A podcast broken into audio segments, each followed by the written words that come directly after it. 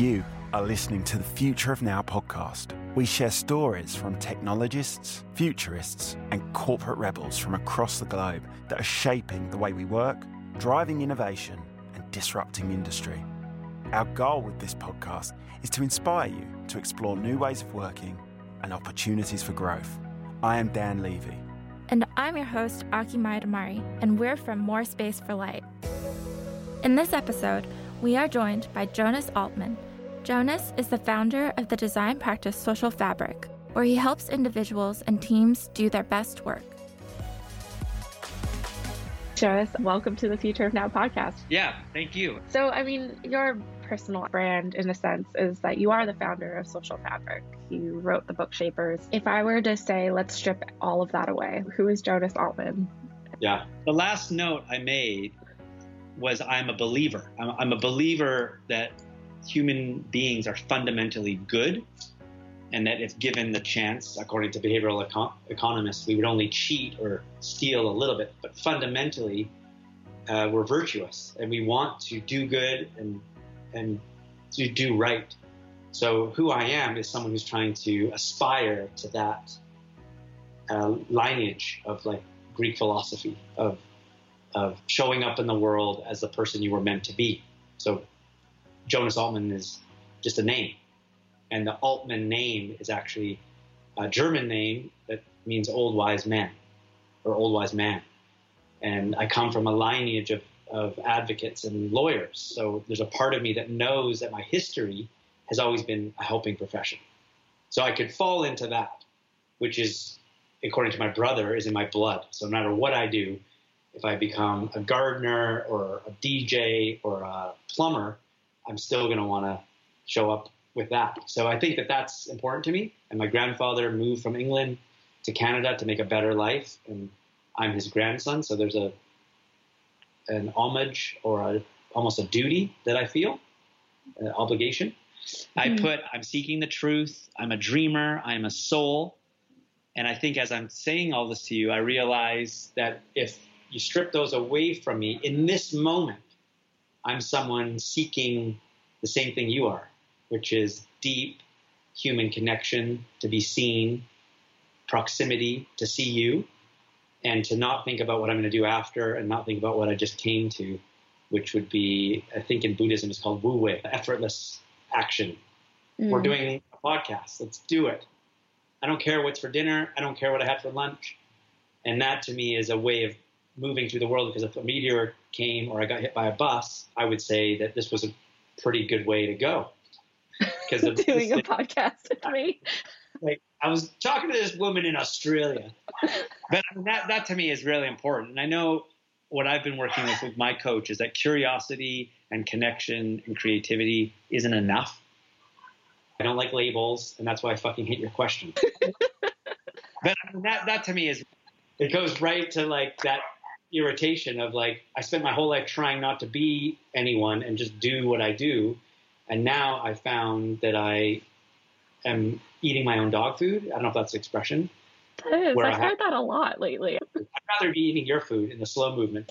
So that that's really interesting to me. And you know, the other concept is called total work, which is the idea that work has become the center of our lives. We work on our relationships, we work on our bodies in the gym to be attractive beyond what any form of attraction was in the olden days. And then it's exhausting even talking to you about this. So if I am not my work, then who am I? Which is what we talked about it. You could just come back to a soul, a curious mind, a podcast conversationalist. It reminds me of a thought that I had just the other day because I've actually taken up embroidery and it's really brought some sense of peace. And it's just something that I've been doing for fun.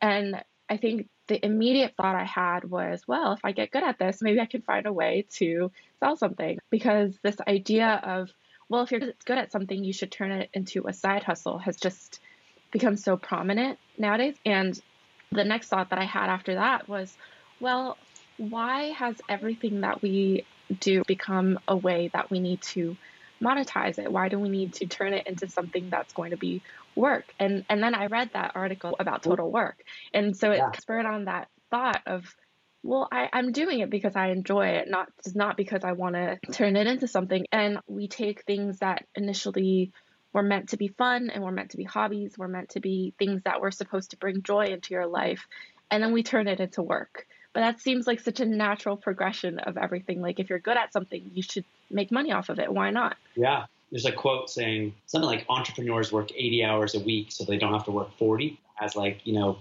I don't know, I'm just paraphrasing. And then you know, people in London would would be would go called the magic uh, roundabout where it would pick them up at their law firm and they would it would drive them home, wait for them to shower and grab some clean clothes, and then take them back to the office. And people would pass out from um, exhaustion, as they did as they do in Japan, death by exhaustion. So this had that, and then what you saw was like this wave of like the four-hour work week or the four-day work week or working smart and work-life balance and like a little bit of like this idea that there's work and life and that you should have some sort of like life outside of work. And then there's like, no, if you're 22 years old and you're starting a startup, there's nothing else. You eat, sleep, and breathe your product. And I, I don't know what's right for someone else. Maybe three or four years of like complete, straight up work is the only thing that exists. And then you come through that and then you have a breakthrough. So you're like, there's a lot of ways to go about this. But in terms of like the way that fashion magazines in the 50s and 60s modeled the, the ideal woman that sent a whole industry into sort of this ideal of beauty. In the same way, the hustle is, has been for like a decade or more, probably maybe even two decades, created this sort of mandate or perceived pressure to productize, monetize, commercialize. Well, with social fabric, have you ever worked like 80 hours a week or has that ever been a thing for you? Well, I, yeah, I burnt out. So Social Fabric's gone through three incarnations generally. I had a big fancy Flash website. I was working with a Japanese software engineer and graphic designers, and people just wanted websites. They basically wanted digital presence.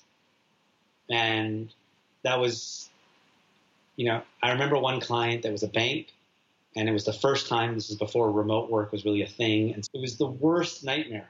Time zones, over engineering, miscommunication with email, no Slack. Slack might have been bad. Anyway, so that was the first incarnation. Mm. The second incarnation was really fashion, and it was wholesale of selling other brands. And we had two or three brands. And that's when I got burnt out because I was doing way too many things not very well thinking, you know, I was 27 when I started Social Fabric. I was probably 30, 31 by this time. And that's when I, you know, self-diagnosed burnout, which I've actually read recently is now a medical condition.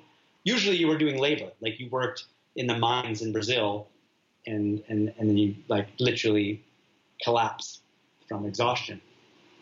So that's our incarnation two. And then I was like, okay, I, you know, people say you pivot I mean, you don't really, you pivot your career, you pivot a startup. So I, I transitioned to sell services and to, to get into this world where what I was selling and what I was doing was really about me teaching, writing, coaching, and so forth. And that is how Social Fabric kind of exists now, where it's just a band of misfits mm. and or shapers. But I'd say I work, I work work at least four hours a day, three to four hours a day in with deep work and doing things that I really couldn't do more of because I would be ineffective.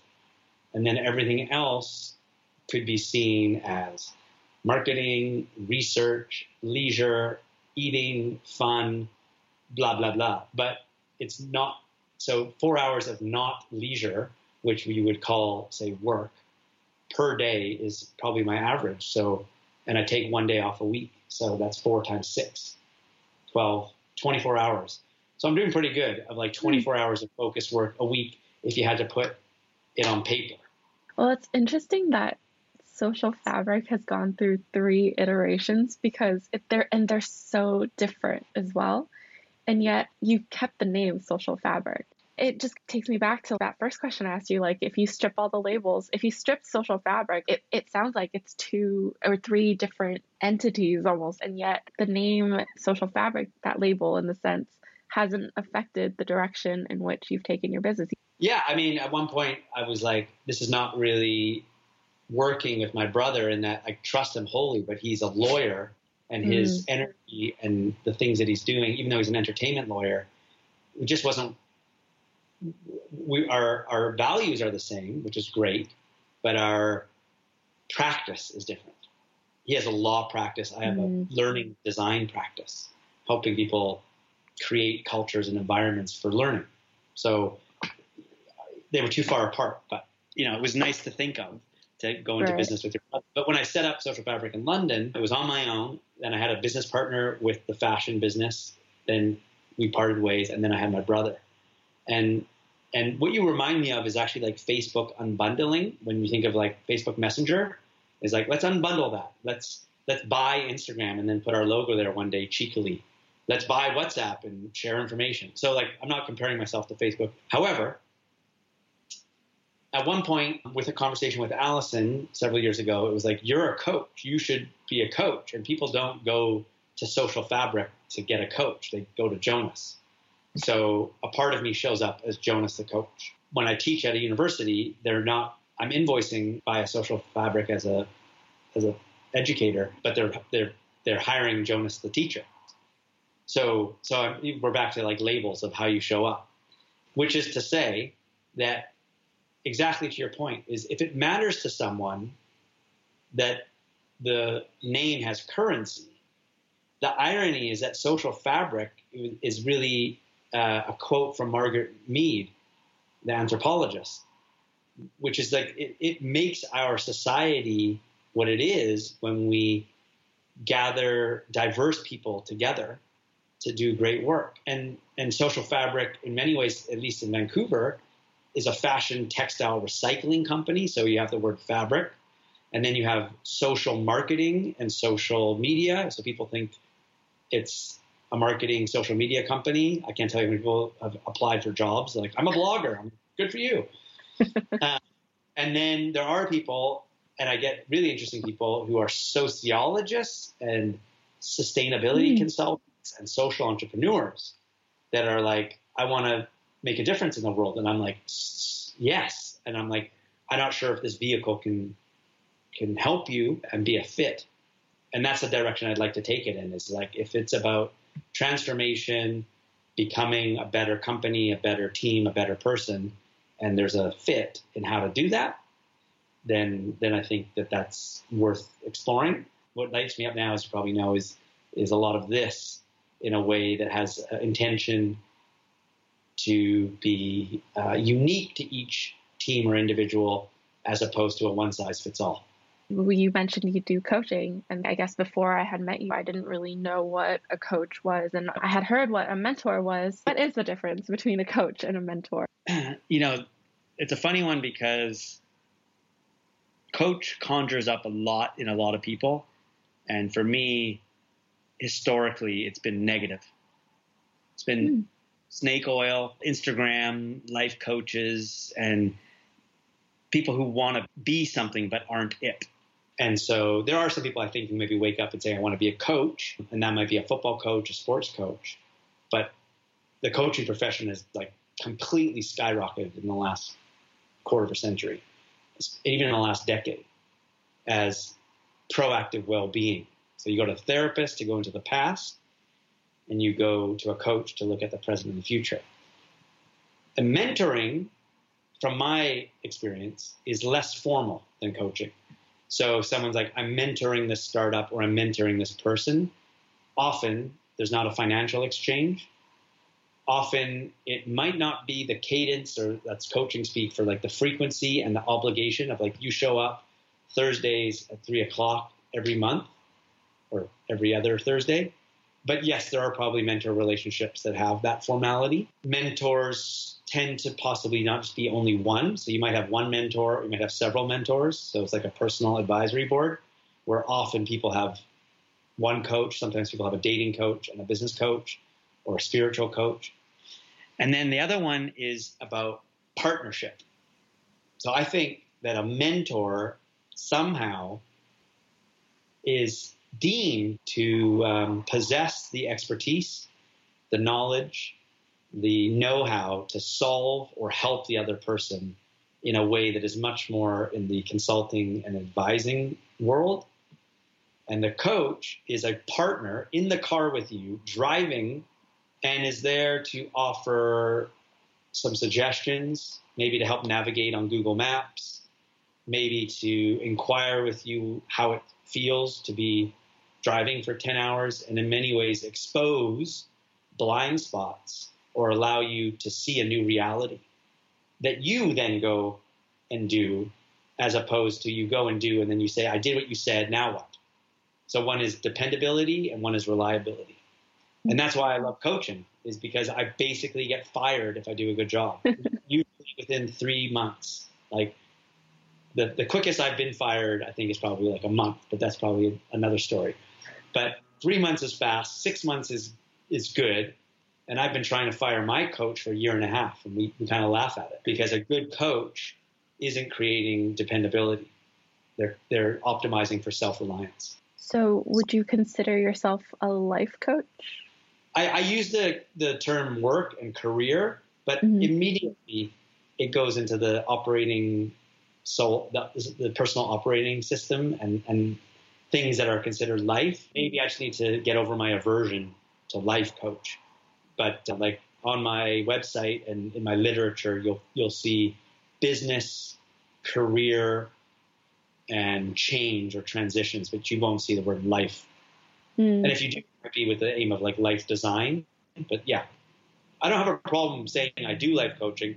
I still have an, a, a resistance for some reason. Maybe I have to let go of that story.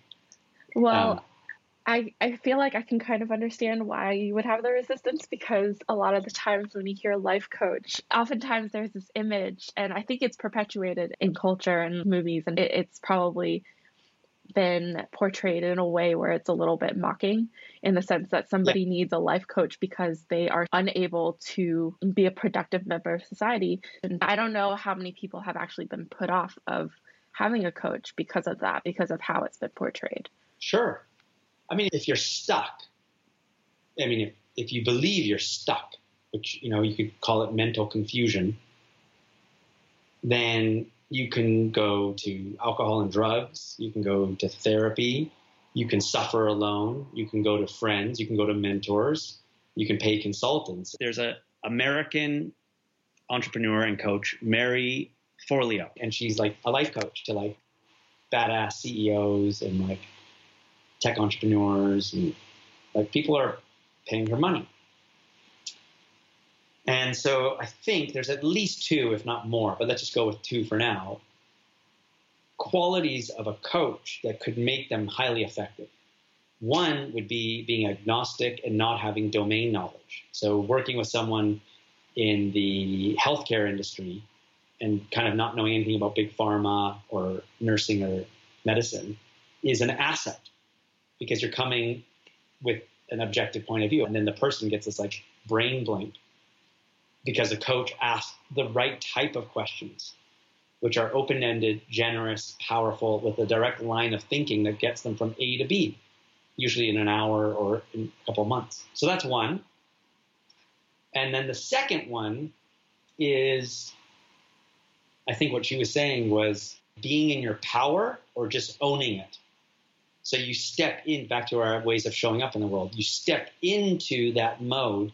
You set the alliance that we're having a coaching conversation, which means it's about you. You're going to do most of the talking. I'm going to ask a few prompts, a few questions. And through this inquiry or discerning inquiry, you are going to connect things you didn't connect. You are going to start doing things. You're going to stop doing things. You're in the driver's seat. I'm by your side. And that energy is kind of a human impulse for proximity. So if you're not getting that from your spouse or your partner or your kids or your brothers and sisters or your families, a coach is a great way to get that. And I can tell when the person is like, Can I just pick your brain? I need a session, which is back to dependability, bad. or when I check in with someone because they've full on gone into like rocket ship mode, and I just I'm like, hey, like what's been going on? And they're like, oh my god, you'll never believe what happened. My embroidery. It, well, I started doing a few for my friends, and the next thing I know, my Etsy store is blowing up. But I, it's funny, but I really actually enjoy it. But I've created boundaries around how much I'll do, and now I'm basically not responsible for your flourishing embroidery company. You did all the work. I just sort of hung out and watched in awe.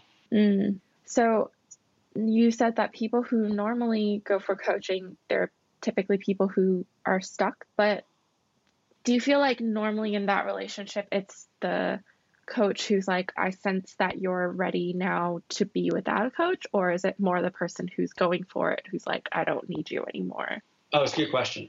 So the first thing to say is stuck is a very dangerous word. So one would be the saboteurs, which is you know the things that show up that are that make up the resistance of imposter syndrome, inner critic, things that hold you back. Often for Jungian would be your shadow self and your subconscious, really just sabotaging the shit that you want to do. So that's a whole like world of coaching, which is just naming your inner critic, naming the things that hold you back, which is the things that are keeping you stuck. So that's definitely one need state if you're using like user experience, like that's what brings someone to a coach. But there's also proactive well-being of like a new adventure, starting a new business, a new relationship, move to a new city, and it's like I need help in this exciting time of my life, which would be a, a, a transition to the new and the unknown, which is also great because then there's a different energy to that. And if they have no experience with coaching, then you're showing up as their blueprint and the model, which is beautiful, but it's dangerous because then they're going to think every coach is like Jonas, which is like at some points we were having kind of fun because we have a little bit of affinity and rapport, but I don't want it to feel like we're in therapy and I don't want it to feel like you're being interrogated. I do want it to feel like a deliberate conversation. So when that person has no model of coaching, that's an opportunity to, to, to, give them a taste. And when they do, and you ask them, like, well, what happened with their other coach? They could say, I grew out of them, or they were a business coach and I'm looking for more of a life, personal, spiritual. Or sometimes they have two coaches, or they're seeing a, th- a lot of people I work with are also seeing a therapist. So, it, I, you know, I call it the personal advisory board. It's like the more people you have in your support system, whatever their label, probably the better. So, yeah, I mean, I've had many people, not many, but I've had several people that I'll talk to and I'll be like, I'm not the right person for you. And I've recommended other people, or I tell them to keep hunting, or I say maybe in another scenario, this is like what I do. And if that seems to resonate you, with you later, but that's like law of attraction as well. Like people are in transition sort of show up on my doorstep. Mm-hmm. And I also seek out people subconsciously or consciously who are in a pronounced transition. So, has it been more that person feeling like they've reached a certain conclusion to the relationship of how much you are able to guide them or help them? Or has it been more of you being like, this is where I feel you are ready to move into a different direction? Well, historically, I've never been good at designing for ends. So now I kind of look at the arc so a, a really good example would be I worked with a fellow for a year. He had so many things going on in his life, and I'm sure he wouldn't mind me saying, but I'll keep him anonymous, of course. And things came into focus. So there's one part of him which is like growing educationally, doing his grad degree. Then there was his family, his wife, and his kids. Then there was his job. Then there was his personal fitness and then there was his family and friends and community. And there was some other things, but like that covers quite a few. It's like the wheel of life. And he's bouncing around. So like get on the call. It's like, what's going on? Like, what do you want to talk about? So we went through all of these and he's like you, he reads and he does his work and he reflects and he writes after a week and says, I did what you said and or what we came up with, your challenge. And at the at the end, towards the end, it just came to this acknowledgement that our time here is done. The, the, the party is over, my friend, and let's wrap this up. And I'm here for you. And if you want to pick back up in a year or in six months or never, or you want referral to someone. So it's it's a mutual acknowledgement. But if I sense that it's now becoming like they they're just rel- they, they just got into a habit of having a conversation with me, I call it out, and I and I'm mm. I'm saying the, the, either you need someone else or what's going on here is kind of like the I want to pick your brain and that's mm-hmm. moving into the mentoring and advising and consulting and that's not my current relationship with you and i don't mm-hmm. really do that anymore but if you do want to do that and you're like launching a business and you want to do brand identity or sales strategy i know brand coaches and i know sales coaches or sales consultants if you want to call them that so that's that's just me growing and i've only been formally coaching in since about 2014 15 so i'm only about five years in of like owning the hat. And so I still have a lot to learn about like knowing if it's a good fit. And then if it is a good fit, understanding to your point, like what's the right way to part ways, not just amicably, but with like grace and acknowledgement and gratitude. And that's hard. That's why Shaper's program was quite interesting because we knew it was going to end yeah. after eight weeks. But it was almost, I don't know how it felt for you, but we, it was almost like sort of a turning of the dial. It wasn't really like you graduated and you threw your hats in. And that was purposeful, but it also kind of might have left a few people of like, is it over? Like, what do we, is that it? And, you know, I'm, I'm thinking about how I like to learn, which is never, it never ends, like until we're six feet under. I think that's a perfect segue for me to ask you what would a coaching session look like with you? In the following segment, Jonas took me through a mini coaching session asking questions like What is something that you want more of in your life, or what is there to subtract and have less of?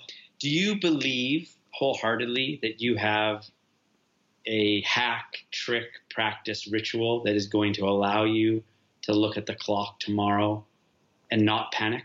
If you're interested to hear what a coaching experience might sound like, Visit the link in the show notes where you can listen to the full recording. Now, back to the conversation. Coaches should have an agenda, passive, which is to help that person transform or flourish. That's my, mm. like, I want you to thrive. Mm. That's my agenda. But I can't show up with that. Have you tried neurotropics? Have you tried breath work? Like, you know, so so that's why it's very interesting to basically have ego disillusion and and for someone like me to to have to unlearn talking, practice active listening, trust your gut, forget about what you want to say or even what you want to ask, and constantly think about like human centered design. You're mm the subject. It's all about you and figuring out how to not want to offer and help and advise is is basically an undoing of what I've been conditioned, and that's why it's challenging for me. Right, there's right. you should try deep work, and you should try like not emailing people ever, or just delete Facebook, and like that's not yeah. helpful. Just being a friend saying this is what I tried, you should try it too. What are you going to spend your time doing? What's so important and how are you feeling? Can you do social media then? Can you edit this video then? Or do you want to come home and have your DoorDash week and then do the editing at home and tell Dan you're coming in late because you were editing the video? These are all choices you get. And the mm-hmm. more that balance and joy and passion. Is there a question that I should have asked you? If we were having our first beer on the boardwalk, I would say, What is worth living for? and I don't mm. think tonight we're gonna get there with our brain power. I'll note that down. We'll have to have a conversation about that sooner yeah. or later. and then I think you touched on this a little bit, but what do you have more space for in 2021? I have more space for space, and that means I have more space for conversations like this with you. I have more space for sti- uh, sti- that's it, space for stillness, Yep. It's related to space. So so if we watch ourselves as like a black and white movie in fast forward or time lapse, we're always moving from the time we get up, brushing our teeth, doing the dishes, doing the laundry, going to work, not going to work, opening the fridge, cutting carrots, prepping our food, going to the gym. So stillness for me is is is either like stopping or using a moving meditation, surfing, walking, etc.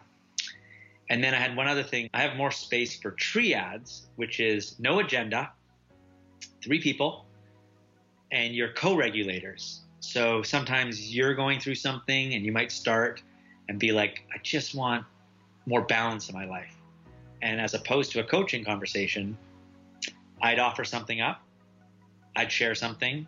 Maybe it lands, maybe it doesn't. I'm not asking you questions. I'm not leading you anywhere. When you just show up as you with another person or two other people, it's kind of like friends that hold space for each other, but you're not really having the same, what's the word, casualness and impromptu, kind of fun, silly. There's like, I'm going to lean into you and you're going to lean into me depending on what you need. So if he listens to this, Josh, thank you for introducing me and Allison to this, which is sort of informal, formal. This is like structure, mm-hmm. unstructured, gooey, prickly, in uh, in a good balance. So more of that. Love it. Well, thanks, Jarvis. I really enjoyed our conversation. And thanks so much for making this happen. Have a great afternoon. The Future of Now podcast is produced by More Space for Light. If you enjoyed this, please subscribe wherever you listen to your podcasts. Until next time, please stay safe, look after each other, and as always, be awesome.